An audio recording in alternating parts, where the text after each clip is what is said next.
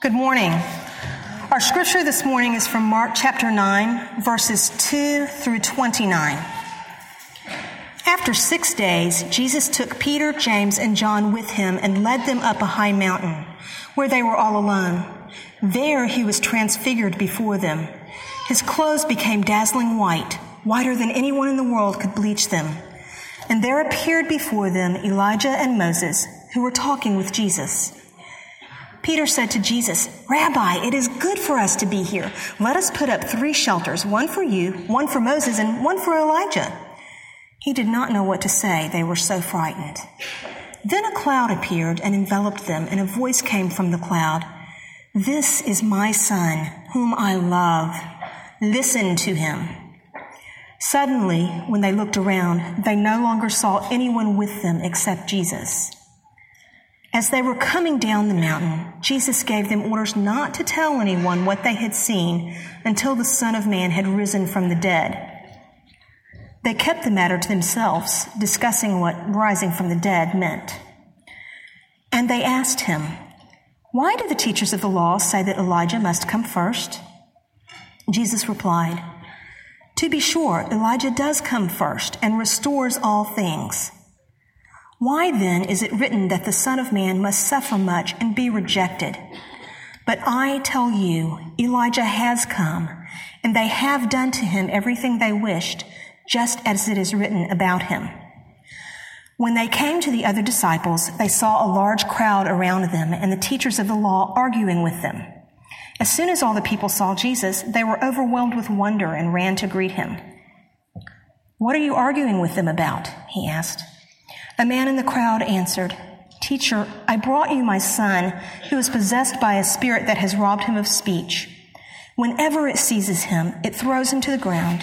He foams at the mouth, gnashes his teeth, and becomes rigid.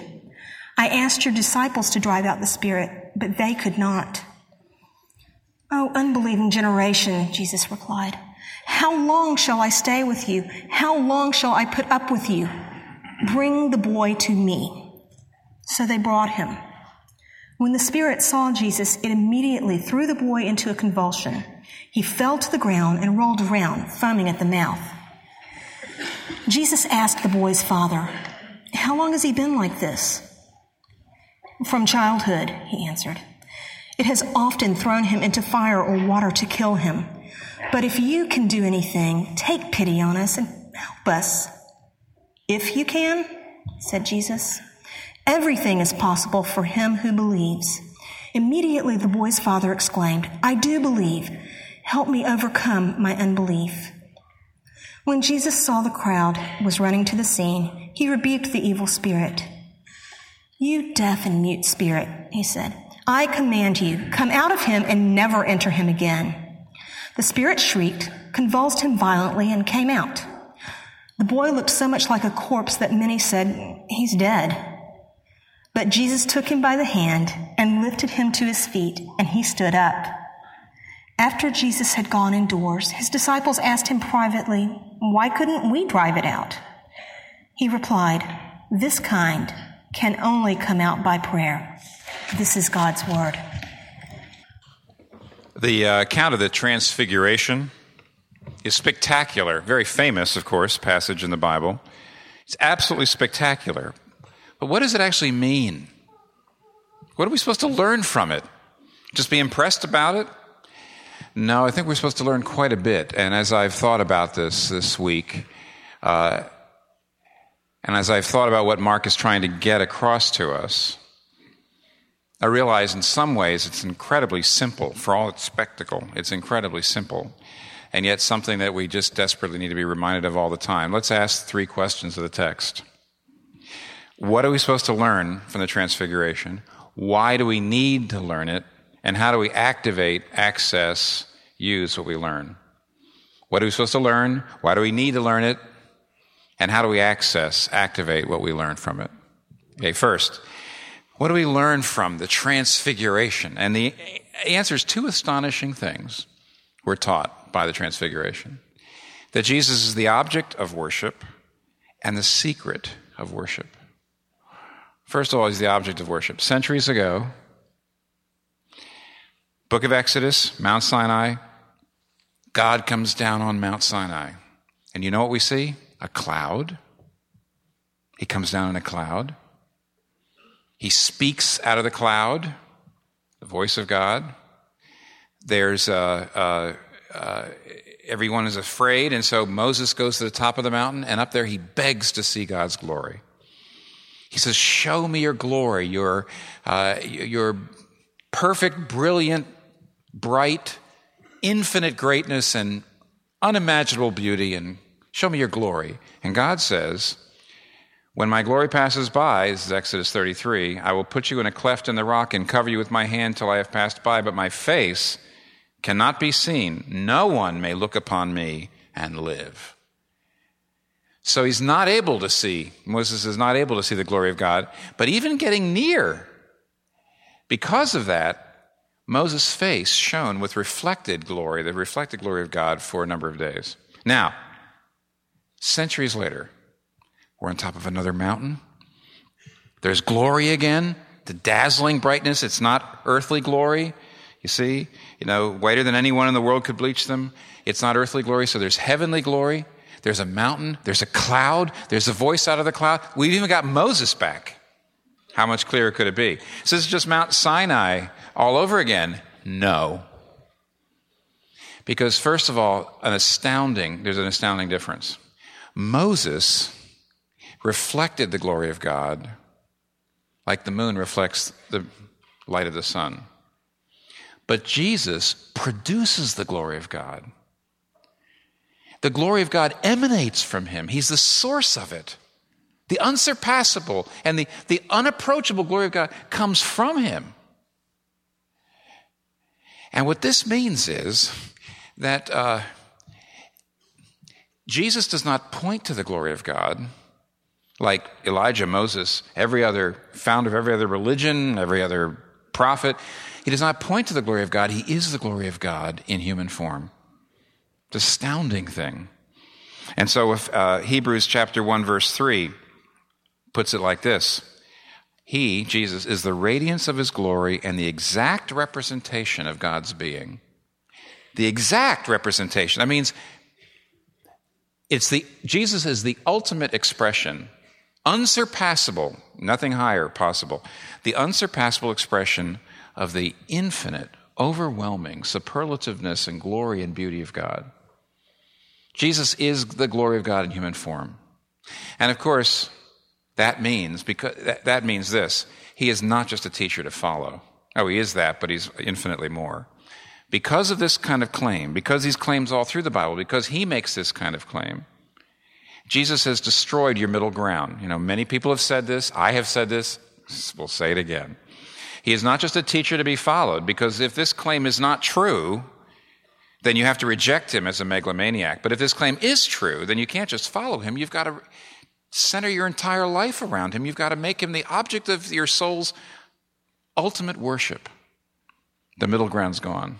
So he's the object of worship. But secondly, he's the secret of worship. And by that I mean this. There's a second thing that happens here that never happened on, this, on Mount Sinai, and it is absolutely astounding. The glory of God is the cloud. See, uh, when God came down on Mount Sinai, he came down on, as a cloud. It was called the Shekinah glory. Notice he speaks out of the cloud, which is that's his presence, is his raw presence. And that is what everyone has always said is fatal. When God said to uh, Moses, You may not look upon my face and live, what he was saying was that there's an infinite gap between deity and humanity. There's a chasm, there's a, a gap in it and between us. You can't take my reality. You can't take my holiness. You can't take my glory. It will destroy you. And this is the reason that Peter's scared. He is scared to death and that's the reason why he says, now it says there, it says he was so scared he didn't know what he was saying. He's scared to death, but he says, uh, Rabbi, let us put up three shelters, one for you, one for Moses, one for Elijah. That is an absolutely inexplicable statement unless you realize the word translated shelters here is actually the Greek word tabernacles. And when, see, when God's glory came down on Mount Sinai, they built a tabernacle. Why? All religions not just, not just the Bible, all religions have always understood that there's this infinite gap between deity and humanity. And therefore, all religions have had temples and tabernacles filled with priests and sacrifices and rites and rituals to obey and to transform your consciousness or to, to take away your sins or something to mediate, to protect us basically from the presence of God, to mediate over this gap, right? And so, what Peter is actually saying here is I need something to protect us. We need a tabernacle. We need to set up, you know, sacrifices and things, you know, to protect us from the presence of God. And then immediately after that, something happens that if you would be reading the Bible all the way through, and who is, whoever does that, if you were reading the Bible all the way through, it would shock you. Because we're told, then the cloud appeared and enveloped them. And the voice came from within the cloud. This is the Shekinah glory cloud and said, This is my son, whom I love. Listen to him. And they didn't die. They didn't die. How could that be? And here's the answer. Suddenly, they looked around and they saw no longer anyone except Jesus. That's Mark's way of saying in the, in the strongest terms Moses is gone, Elijah's gone. They saw nothing but Jesus.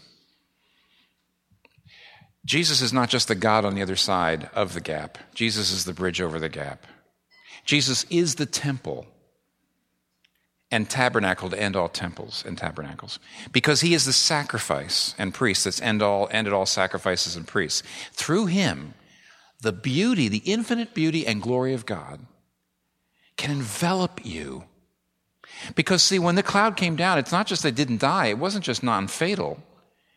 It was worship they were surrounded by the brilliance of God. They were surrounded by the reality of God. They were embraced by it. And they heard the glory of God speaking of love, the love of, of the Father's love for the Son, which is the gospel. And suddenly goes away. they they sense the reality of God. They see the reality of God. And suddenly it goes away, and they realize that Jesus is able to give what Elijah can't give, what Moses can't give, what no one else ever else could possibly deliver. Through Jesus, you can come into the very heart of the universe. C.S. Lewis puts it like this See, worship is a foretaste of the thing that all of our hearts are longing for, whether we know it or not. We're longing for it in our art, we're longing for it in, in our in romance we're longing for it in the arms of our lovers we're longing for it through family. But this is what he says. Uh, Lewis says in his famous sermon the weight of glory he says we have a sense that in this universe we are strangers. The longing to be acknowledged to meet with some response to bridge some chasm that yawns between us and reality is part of our inconsolable secret and surely, from this point of view, the promise of glory becomes highly relevant to our deepest desire. For glory means good report with God, acceptance by God, response, acknowledgement, and welcome into the heart of things. At present, we are on the outside, the wrong side of the door, but all the pages of the New Testament are wrestling with the rumor that it will not always be so. Someday, God willing, we shall get in. The door on which we have been knocking all our lives will open at last. Apparently, then, our lifelong nostalgia, our longing to be reunited with something in the universe from which we now feel cut off, is no mere neurotic fancy, but the truest index of our real situation. Worship is not just believing. See what happened to the disciples up there? They didn't. Ju- they already believed in God, and and Paul and Jesus. Peter had already said, "You are the Christ." The Son of God. But they sensed it, they saw it, they were surrounded by the reality. The very presence of God enveloped them.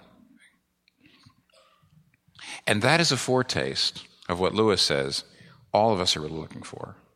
Someday sitting, as it were, on God's lap, someday coming into his arms, someday being literally embraced by him and surrounded and enveloped by him and his love.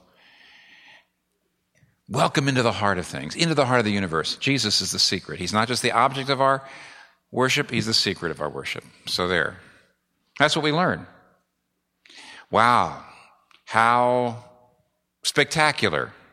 But almost immediately, we see how practical this is. Because, secondly, we see why we need to know this. And uh, what I did, one of the reasons why the passage is so long, is what I've done today is not just, we're not just going to look at the passage on the Transfiguration. We also want to look at what Mark puts immediately after the Transfiguration, and I think it's because we're learning something here. The disciples have had a mountaintop experience. Hey, they've literally had a mountaintop experience. In fact, it could be that this is where we get the term mountaintop experience, I suppose. And as soon as they come off the mountain, they're plunged into confusion, evil, here's a demon. And what's most interesting about what's happening here is, is the problems there people are arguing about it. There's the Pharisees, there's the teachers of the law in verse 14, and they're arguing. We don't even know what they're arguing about. And there's the disciples, and they're trying to exorcise a demon, and it's not working. Not, this isn't Peter, James, and John who went up to the mountain transfiguration. This is the rest of the disciples. And in other words, they're surrounded by evil, everybody's confused, and they don't have the ability to handle their challenges. So they come off this mountain and immediately they're plunged into the situation. In fact, the same thing happens in the uh, book of Exodus, that when, when uh, Moses comes off the mountain, seeing God, he immediately comes down into the camp, and there they are worshiping the golden calf. And this is the way for the biblical authors, this is the way for Mark to tell us something, and it's very important. The mountaintop experiences are episodic and they're important. We're going to talk about why they're important. But basically, life is a journey to the cross. See, notice what Jesus says in verse 9 as they're coming off the mountain. He says, Don't tell anybody about this till the resurrection. Why? Because until the resurrection, who in the world is going to believe it? What is the transfiguration then? It's a foretaste of the resurrection, a glimpse of it. It's a foretaste of the, of the, uh, the second coming. But it's just a foretaste. It's just an episode. It happens. Life, though, is basically a journey to the cross. One long journey to Jerusalem where the Son of Man is going to, be, is going to suffer and die. Now, this isn't just a way for Mark to say that this was true of Jesus, that Jesus has this mountaintop experience, that Jesus experiences the love of God, which fortifies and empowers him for the horrible long journey to the cross. I'm sure that's true. But what Jesus is trying to say to his disciples, that's the truth for all of us. This is the lesson here. Life is a long journey, and Jesus says elsewhere, in this world you will have suffering. You, in this world you will have tribulations. In this world you will con- continually struggle with challenges that are beyond you. That's life. And that's the inevitable part, inevitable part of life. But as disciples and we push back on that completely. Do you see this, this interesting conversation about Elijah? Do you know what it's about? Do you remember how in chapter 8, when Jesus first tells them, I'm the Messiah, but I'm going to suffer and die? And Peter goes crazy. He says, wait a minute, no, that's not the program. We go from strength to strength and we, we put down our enemies. And he rebukes Jesus and Jesus rebukes him. Now, Jesus again refers to his death because he says resurrection, which means he's referring to his death, of course. Now Peter pushes back again, but this time he's learned his lesson, so he's a little more cagey about it. And he says, Well, why do the teachers of the law say that Elijah must come first? You know what he's saying? In the book of Malachi, it's told that Elijah would return before the great day of the Lord. And the great day of the Lord was the time in which God would appear and make everything right. And they say, Hey, we just saw Elijah up there. Elijah's here. Day of the Lord. Take over, Jesus. So what's up with all this suffering talk? You don't need to suffer. Elijah's here, take over. And Jesus just lays them flat. What does Jesus say? He says, To be sure, Elijah does come first and restores all things. That why then is it written that the Son of Man must suffer much and be rejected? But I tell you, Elijah has come, and they have done to him everything they wish, just as is written by him. You know what he's saying? He says, Hey, the new Elijah was John the Baptist, and he has come, and he suffered and died. And I am the new Moses.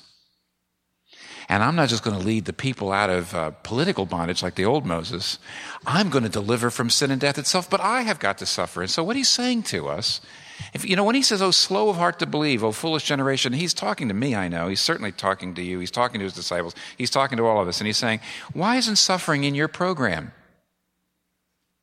Anytime suffering comes up, the idea that to follow me means you're going to have to suffer, you just freak out. In this world, you will have tribulations.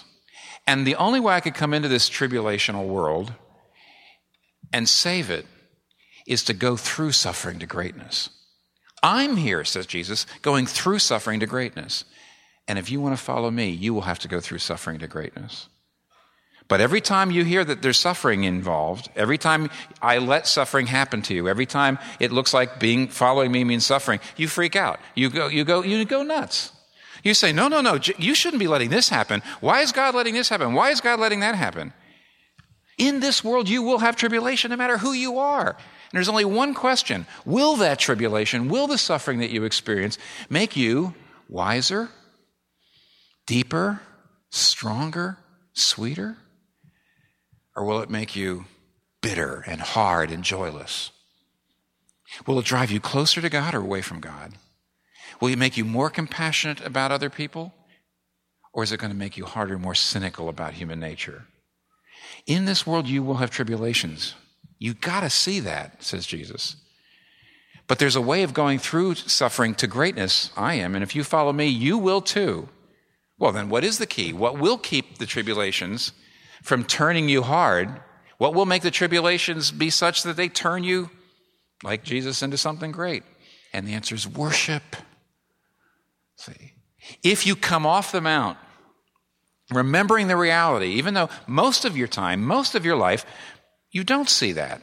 Most of your life, it's not all clear. Most of your life, it's, it's not all real. Most of your life, it's not all vivid. But it's worship. Basically, it's worship. The ability to know what the Father has done through the Son. The sense on your heart of that reality, even though it's episodic and you don't keep it all the time. That, if you have that, and then you come off the mount and you are you go on the journey to the cross, that will turn you into something great, into, some, into something in, instead of into something hard. This is way too easy a lesson in some ways. And when I looked at this, I have I don't think I want to, and therefore I guess I'm assuming that you don't want to either, admit that Jesus really says this. In this world, you will have tribulation. We think if we're savvy, we think if we're moral. See, the secular people of New York think, well, if really you have one problem after another problem, that's probably because you weren't smart. And Christian people think, well, if you're just having one problem after another problem, really, you're just not good. These sorts of things wouldn't happen if you were confessing all known sin and living according to biblical principles. And Jesus says, what greater principle, biblical principle is there than I took up a cross, you have to take up a cross. The world hated me, the world will hate you. I've had to suffer in order to get to greatness and resurrection, so will you. What greater principle could there be than that? And therefore, Jesus is saying you have got to sometimes have access through worship to the very presence of God, you have to be clear in your mind about my greatness and about what God has done and is doing through me. You have to have foretastes of the resurrection. You have foretastes of the second coming. You have foretastes of the new heavens and new earth, of that embrace that God is going to give you someday through me. You have to have foretastes of that because this life, your life, is one long journey to the cross. And if you have those foretastes and you're doing that journey to the cross, it can make you into something great. Otherwise, you will not make it. That's point two. Point two. So that's what we learn. that's why we need to learn it. Now, thirdly, how can we have access then to the presence of God through Jesus? How can we have these mountaintop experiences, as it were? How can we have this foretaste, even if it's episodic, even if it's, you know, you know, you come to worship, every time you worship, every time you come here, and you sing God's praises and you pray to Him and you confess your sins and so on, you're worshiping. But not every time do you experience what we're talking about here. How can you have access to that kind of presence of God? Three things we learned from the last incident in this passage the famous and very interesting incident of the, uh, the man, the, son, the father, the son, and the demon. Let me summarize what actually happens in this.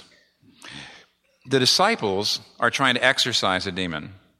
But you know, you know what the last verse tells you? And it's pretty amazing. You know what the last verse of the whole passage tells you?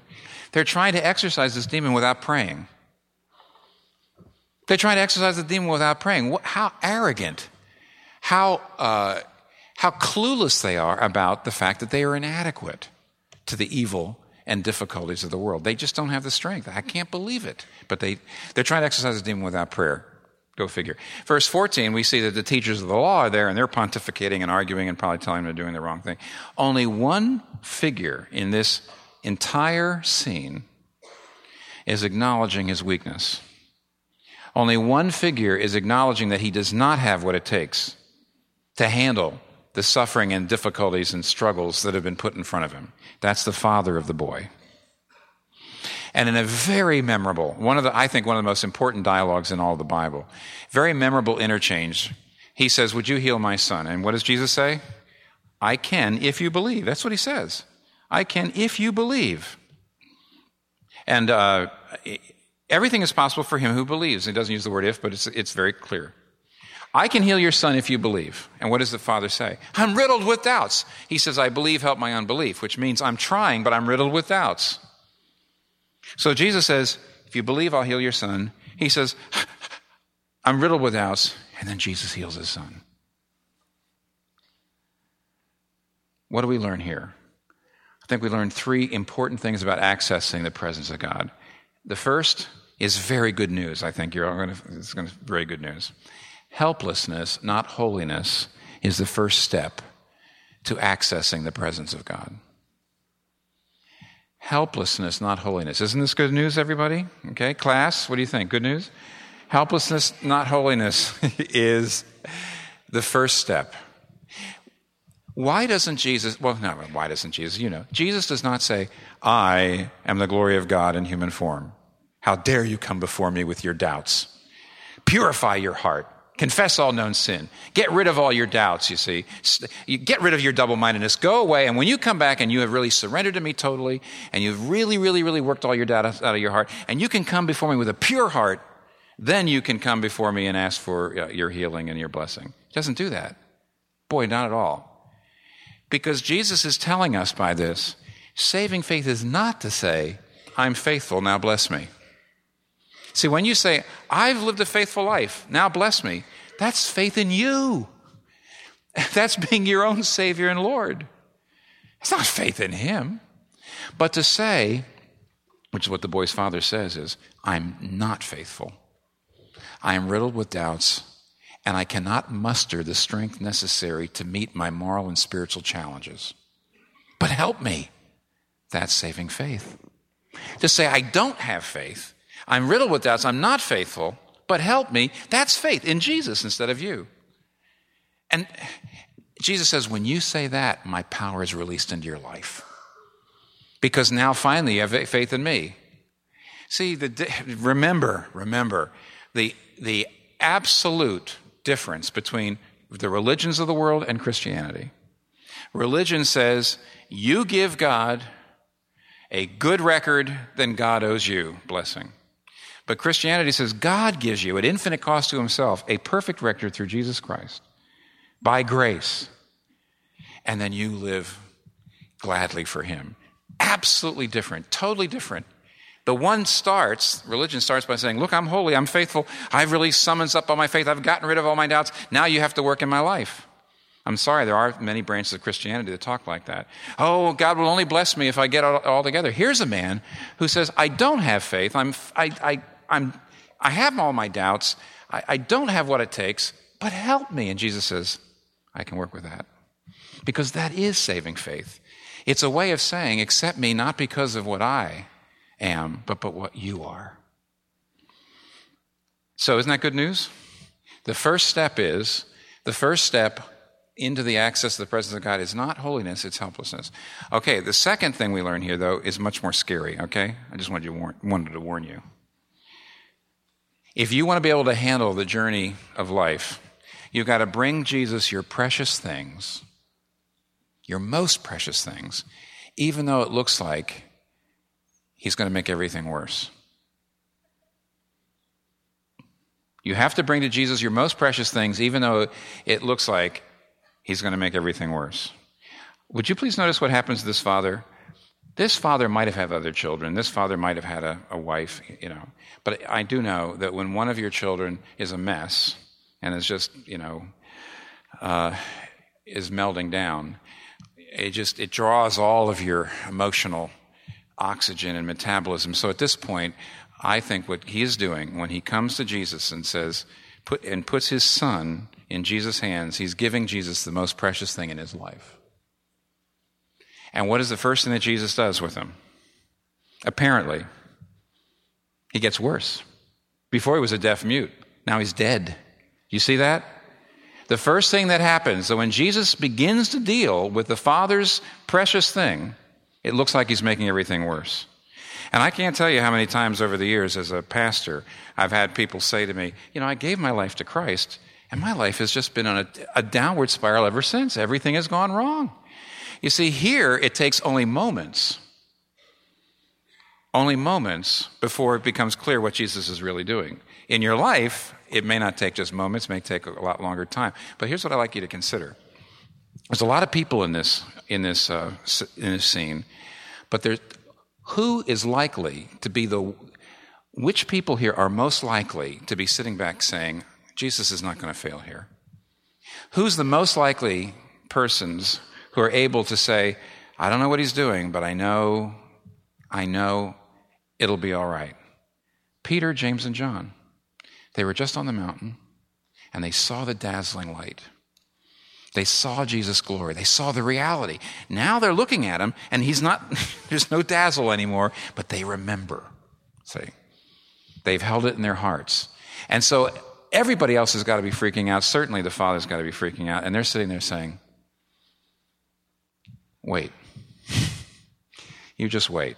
That is the secret. See, on the one hand, you have to give him your most precious things. Why is that so important for getting through the journey of life? Why do you think Moses went to the mountain and said, Give me your glory, show me your glory? Because Moses knew something that I guess most of us don't. Glory means weight, it means significance, hmm? it means importance. And all of us are glory starved. All of us have a sense that, all of us are fighting a sense that we're not important, that we've got nothing to offer that that we're not uh, you know we're not making any dent that all of us have a sense of our ephemeralness our insignificance. And so we need people to love us and we need we need family we need to help people. See it's okay to help the poor. It's wonderful to, to raise your family. It's great to have a lover. It's great to do well in your uh, job and and achieve something you know and really make a difference in this world. But if you're doing it to get glory to convince yourself you're okay. If it's the if any of these precious things are the ultimate source of your significance and security, then when things go wrong in life, and they will go wrong in life, and these things will be threatened or they even be taken away, you won't just be sad, which you should be. You won't just weep, which you ought to be. You won't be just, you know, hurt, which you should be. You will be despondent. You will be hopeless. You will, eh, you, you will experience meaninglessness. You may kill yourself. Only if Jesus isn't just somebody you know is important, but you sometimes sense it. See, worship is like this. It's one thing to be told someone is, you, you may, be, you may have been told that somebody is just beautiful. And you believe it. But when you actually see him or her up close, you go, wow, what happened? Do you get new information? No. But you had a sense of what you knew. Or somebody says, Oh, this restaurant, it's the greatest restaurant, it's unbelievable. So you, you believe it. You believe it's an incredible restaurant. You believe it's great. You believe what you're told. But if you actually go there and begin to eat it and you go, Oh my, now what happened? Did you get new information? No. You're experiencing it. You're having a sense of it. It's one thing to know God loves you. It's one thing to know that God, the glorious creator God of the universe, loves you, cares for you, holds you. It's another thing to sense it. If you know it and you don't sense it, then the other things in your life will be the things you look to functionally and really for your glory. But if Jesus really is someone who you've sometimes seen, sometimes felt, sometimes through worship really experienced uh, his ultimate reality, then and only then do these other things become things you can just enjoy and not just build your entire life on. And therefore, you'll never get through life. You'll never give him your most precious things. You'll never trust him during the hard times. You'll never find that, that, uh, that suffering makes you wiser and deeper and stronger and sweeter. Instead, of, you'll just find that it makes you harder and bitter unless you know how to trust Him with your most precious things. And you'll only trust Him with your most precious things through worship. Okay, third thing we learn here. Somebody's saying, okay, but how do you do that? I mean, what are you talking about here? And here's what I think is the, probably the key. When the cloud came down on the disciples, they heard God say to Jesus, You are my son. I love you. At the heart of the glory of God is the love of God for his son. And they're enveloped by it and they're surrounded by it. That is the ultimate experience. I mean, that's what C.S. Lewis was talking about when he says, What is glory? It means welcome into the heart of things, the applause, the approval, the acknowledgement of God. It's a lot. Okay, now, on the cross, Jesus Christ does not call God Father, which he does every other single time. He says, My God, my God, why hast thou forsaken me? Look at that. On the mountain, he's surrounded by God. On the cross, he's, he's forsaken. On the mountain, he's embraced. He's clothed with the love of God and the light of God. On the cross, he's naked in the dark. Why did he do that? In Romans chapter 8, verse 16, Paul makes a statement. It's one of my, one of my, one of the verses that's most consoled me and, and changed me over the years. He says, uh, The Spirit bears witness with our spirits sometimes that we are children of God. And what, here's what Paul is saying sometimes, through the Holy Spirit, you can hear God make this same statement of unconditional, permanent, intimate love sometimes you can actually hear. See, that's what the mountain of transfigure means. It's it, figuration means. That's what Paul's talking about in Romans 8. Our spirits bear witness we're children of God. If you're a Christian, you give your life to Christ, you say, well, of course, I, I know God loves me and all that, but sometimes the Spirit bears witness with our spirit. Sometimes you go to the mountain. Sometimes you don't just know about God's love, but you actually hear, you actually sense in your heart God saying, You're my daughter. You're my son. I love you. I would go to infinite cost and infinite depths not to lose you, and I have. You say, I would love to have that experience. Well, watch this. If you see Jesus Christ losing the envelope and embrace of God's love, losing, as it were, his sonship from the mountain on the cross, and know that he's doing it for you, and know that he's done it for you, to the degree that moves you, to that degree, you'll begin to experience your own spirit of sonship. You will begin to hear this too. And sometimes it happens and sometimes it doesn't. But Jesus says if you have access the presence of God through helplessness, not holiness, and if you have given me your most precious things, and if you see me losing everything, so you gain it, losing being surrounded by the love of God so you could have it, then sometimes you go to the mountain. And then when you come off the mountain, even though you won't see everything that clearly, you'll wait. You'll trust. You'll handle it. And it'll make you great. Let's pray. Thank you, Father, for this great, great promise that through Jesus Christ we can be enveloped with the beauty and power and love of heaven. And that though it's only a foretaste, it is a taste. And though it doesn't happen all the time, it happens. And without it, we cannot possibly face life as it will come to us. This is very, very important and very simple, and yet, Lord, it won't be enough for us just to uh, uh, believe the right things and go through the motions. We have to have a passionate spiritual experience of you. We have to have a soul satisfying sight of you in prayer, uh, in worship. Uh, we, uh, we cannot be people who simply go through the motions by any means. Uh, we ask that you would help us to appropriate this now, truly access the things that we are to learn through this great passage, the transfiguration of Jesus Christ. We want to hear in our souls, You are my son, you are my daughter, I love you. Let it be through Jesus. In his name we pray it. Amen.